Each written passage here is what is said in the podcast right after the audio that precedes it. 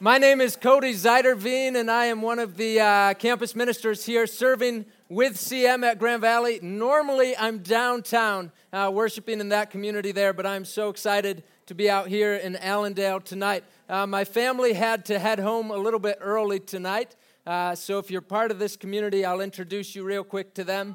It's my wife, Jessica, on the end. My son, Hudson, who is in the GVSU graduating class of 2038. Going strong.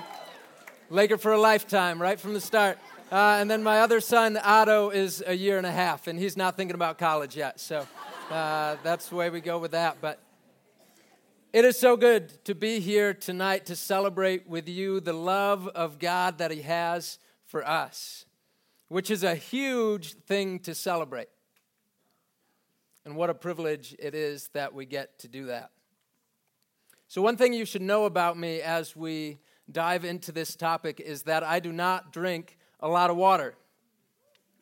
I just don't. I don't know if it's my job or who I am, but when I'm sitting in the office or when I'm meeting with students, if this bottle started this way at the beginning of the day, it would end up just about here at the end of it. Once in a while. Take a little sip. I'm good. I'm ready to roll. And that's about it until I need it. Until I need it.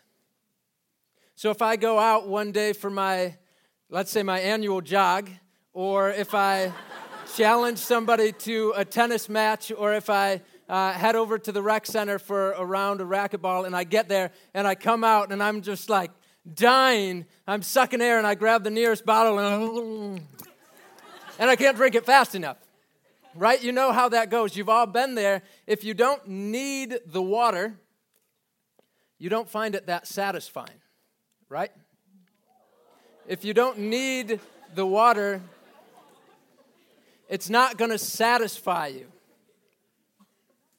But when you get there, when you find that you need it, when you find that there's nothing else that will meet that which you're thirsting, you seek it earnestly. You desire it. You chase after it. You go after it. And this is the idea. The more you feel like you need water, the more you're going to find your satisfaction in it. The need dictates the desire, which is where we arrive and how we arrive at our psalm that we're going to be studying tonight, Psalm 63. And I invite you actually tonight, just close your eyes when we read this psalm and hear the words of the psalmist David spoken over you from Psalm 63, a psalm of David, when he was in the desert of Judah. O God, you are my God. Earnestly I seek you. My soul thirsts for you. My body longs for you. In a dry and weary land where there is no water. I have seen you in the sanctuary and beheld your power and your glory. Because your love is better than life, my lips will glorify you. I will praise you as long as I live, and in your name I will lift up my hands. This is the word of the Lord. Thanks be to God. The author of this psalm, David, was in a desert place. Quite literally, David was in the middle of a desert. And there's some debate about this, but scholars say either he was running from his predecessor, King Saul, into the desert of Judah, or he was running from his son Absalom, who was trying to take over the throne and take his life with it. And so David flees out into the desert, and he gets there, and he starts thinking about it, and he writes this psalm. Why? Because David is desperate for water. He's in a desert place. His body is longing for a drink. But even more than that, There's a desert within David. He's feeling emotionally and spiritually dry. And so when he arrives in this physical desert space and he cries out to God, you'll notice his need for water illustrates his need for God. Namely, God, I am so dry. I am so in need of you, like one who is in a desert. I need you, God, and my body and my soul yearns for you. And so earnestly I seek you. Now, why would David seek for God in a time like this? Well, go back to the principle we just talked about. When you need something, you yearn for it. You satisfy, you find your satisfaction in it. You desire it. You earnestly seek it. When it's water, you search for that and you find it.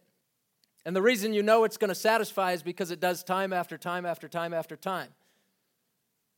Every time I've been thirsty, water is satisfied. So when David is thinking about that, when he's thinking about that principle and that truth, he's looking back and he's thinking, every time I've thirsted after God, I've been satisfied. And so he says, God, I have seen you in the sanctuary. I have beheld your glory and your power. And so he starts out the psalm, God, you are my God. In other words, God, I have experienced you. You have come to me, and so I'm turning to you. I'm coming after you because I know when we're together, I'm satisfied. All that I'm searching for is fulfilled in you, and the reason being because only God can satisfy the thirst of our hearts. So here's David heading out into the desert, running for his life, and he's in need of just about everything. And when he gets there and he takes a moment to reflect, he asks for one thing and one thing only, and it's not victory, it's not deliverance, it's not a well of water, it's not an army.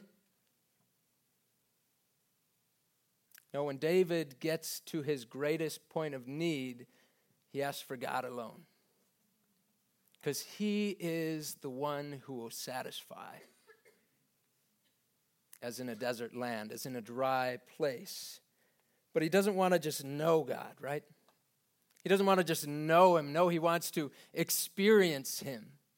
He wants to be satisfied in him. He wants to be refreshed by him, and so he yearns after him. He seeks after him earnestly, desperately, looking for God.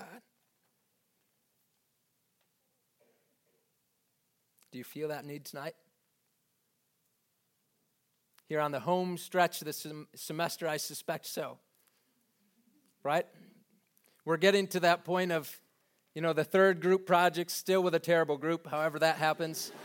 And you're getting there, and you're trying to make your way to the finish line, and you're pushing, but you're worn out, right? You're tired, you're weary, and in the midst of that space, in the midst of this space tonight, we come and we hear the words of Christ when he says, are you tired? Then come to me, get away with me, and I will give you rest. Or as he says in John 4 when we arrive there, he turns to a woman at a well who's drawing water for herself, and he asks her if he can get a drink. She says, sir, how will you get a drink? You don't have a pail, and the well is deep. And he replied to her, if you knew who it was that was asking you for a drink, you would have asked me. And this is what he says, everyone who drinks of this water will be thirsty again. But whoever drinks of the water that I will give him will never be thirsty again. That the water that I will give him will become in him a spring of water welling up to eternal life. In other words, as Jesus turns to her and says, you're asking where I'm going to get the water. I am the water.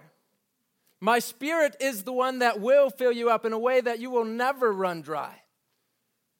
My Spirit is the one that will come to you and change everything, including your thirst, what you desire most for, including that. I'm enough. Because in so doing and drinking of the water that Christ offers, you will be satisfied at your very core, at who you are. Because in Christ we find one whose love is better than life. As the psalmist tells us, that's what he's looking for, right? That's what the psalmist is yearning for and desiring for and seeking after, a love that is better than life, because our bodies thirst when they're not yet fully satisfied with water, and so too our souls thirst when they're not yet fully satisfied with God. No, the psalmist does not have everything figured out. He's not in that perfect place of just bliss day in and day out with God. He hasn't arrived. No, we know that because you desire water when you're thirsty. You desire God when you feel the need for him. And so the psalmist cries out, God, I need you. I'm thirsting for you. He wanted to taste the water of life. If only we knew God like that. If only we desired God like that. Because so much of our life is spent sipping on other things so that our souls can keep from thirsting. So we're going to step back and think about that, because for many of you, that might be grades, right? And so you stay up, for many of you, maybe not, but for some of you, it might be grades. And so you're going towards the end of the semester and you're staying up late at night and getting up early in the morning, and you're trying, and you're pressing, so that when that grade comes back and there's an A on the top of it, you take a sip. You're satisfied until you're not. That was my story, fresh into the Fred Myers Honors College and studying hard and finding, I see some Fred Myers in here, yeah. And so I was thirsting after that. And I was going hard, and in my first major project in the Fred Myers Honors College, I'm sitting there with eager anticipation, and the paper comes back, and on the top is a bright red, 47%. Hey, yeah. Thank you. I did not. I didn't even know you could do that badly. And there I was. One who had found my identity in my grades. And I'll tell you right now, if you haven't had a 47%, that is not great on the identity, turns out. But for some of you, it might be something else entirely. Maybe it's relationships. So you pour all of your energy and all of your being into who you are when you're with other people. So night after night after night after night, you're going hard to be that friend that they think you are, or to be that person that they think you are. Until one night they don't show up, or they walk away. You're thirsty. And you're looking for something that will satisfy. We've all been there, whether it's the internship, the promotion, the funding, the degree, the program. All of these things we're looking for one after the next, hoping that it will satisfy our thirst, hoping that it will just take the edge off for a little while. But then we find, as we go further and further, that all the fame and all the wealth and all the grades and all the jobs and all the everything else still leaves us thirsty. Still leaves us looking for something else. And that reason is that none of those things can satisfy. None of them were meant to satisfy. Just like when you're thirsty, you need a drink. When your soul is thirsty, you need God, because his love is better than life. I love the way that C.S. Lewis says it when he says, he who has God and everything else has no more than he who has God only. And what Lewis is saying is, if you have God only, you have everything. If you have God only, there's nothing more to add to it. All the other stuff is just overflow. You're full. It's good. Yes, it's good. It's great. It's worth celebrating, but it's overflow. Your thirst has been quenched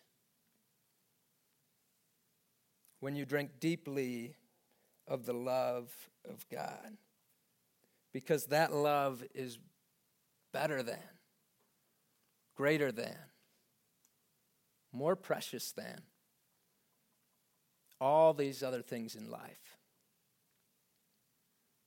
So don't be content until you taste and drink deeply of the love of God.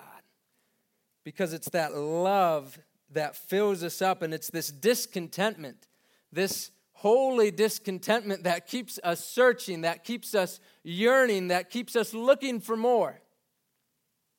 So don't be content. Don't be content with anything else. Keep looking, keep pressing, keep thirsting for more of it as one who desperately needs a drink. If you are a campus ministry student leader here tonight, would you raise your hand? All the rest of you, hey, there's a lot of them. There's a lot of them. All the rest of you, look around you. Look around you. These hands are ones that have thirsted after God and are still thirsting. You guys can put them down. They're still thirsting. They don't have the answers. They don't have the answers to give to you to make everything right. But they know where to find water. So if you're here tonight and you're thinking, I know this thirst, but I just don't know what to do with it. I've tried all these other things. Just grab one of these guys after. Just ask them to go meet you for coffee or a glass of water if you want. And when you're there, ask them, just say to them, I'm so thirsty. I'm so thirsty. And they're going to tell you. Hey, they're going to tell you, there is nothing in this life that satisfies that. There is nothing on this campus that satisfies that. There's nothing that you've been looking for that's going to satisfy that if you haven't looked to God and his love that's better than all of it.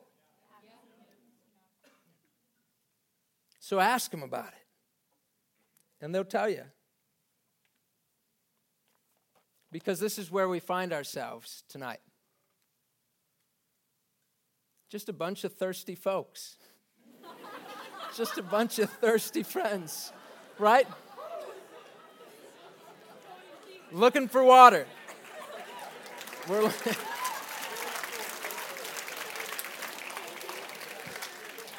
And I want to give you one more picture as you think about this. I want to give you one more picture to wrap your mind around, because here we are in this long list of people, right? This long list. If we think about it over here as if we're thinking about Jesus, right? And he's standing by a well and he's saying, hey, I am the living water. And right over here we have that Samaritan woman who's met him at the well, and she's saying, hey, friends, I found the living water. And then if we keep walking down a little bit further, we hear one in town who says, did you guys hear that? I just heard about living water. And so we keep going back further and further until we find somebody like freshman Cody Zuiderveen, who's standing there glassy-eyed with his 47% saying, wait a second, did I just hear there's something better over there? Did I just hear there's something that's going to satisfy more than this? All because all along the way, somebody who's further along looked back and said, I found something up here, come on. And that's what our life as a Christian, that's what our life as disciples of Jesus Christ is about. If you're further up, look back. Say, I found something up here. I found it. It's here. Everything I've been thirsting for is satisfied in Him. And if you're way back here, just give it a listen. There's folks that have found it, and they're yelling out. At least they're going to be tonight. And listen to them. Because they've found it, and they've called back, and you've heard forward. Now start walking to the well, because the greater the need, the deeper the desire, the more earnest the search, the more satisfying God is when we find Him there in our deepest need. So don't be content until you drink deeply of the life-changing love of God. Amen. Let's pray together. Lord God, I just desire for this to be felt so deeply tonight for these students, God, that they would know in their heart that all these other things, even the best of them, are nothing in light of your glory, in light of your love. So God, I pray that you would pour out your Spirit on us tonight, that we could drink deeply.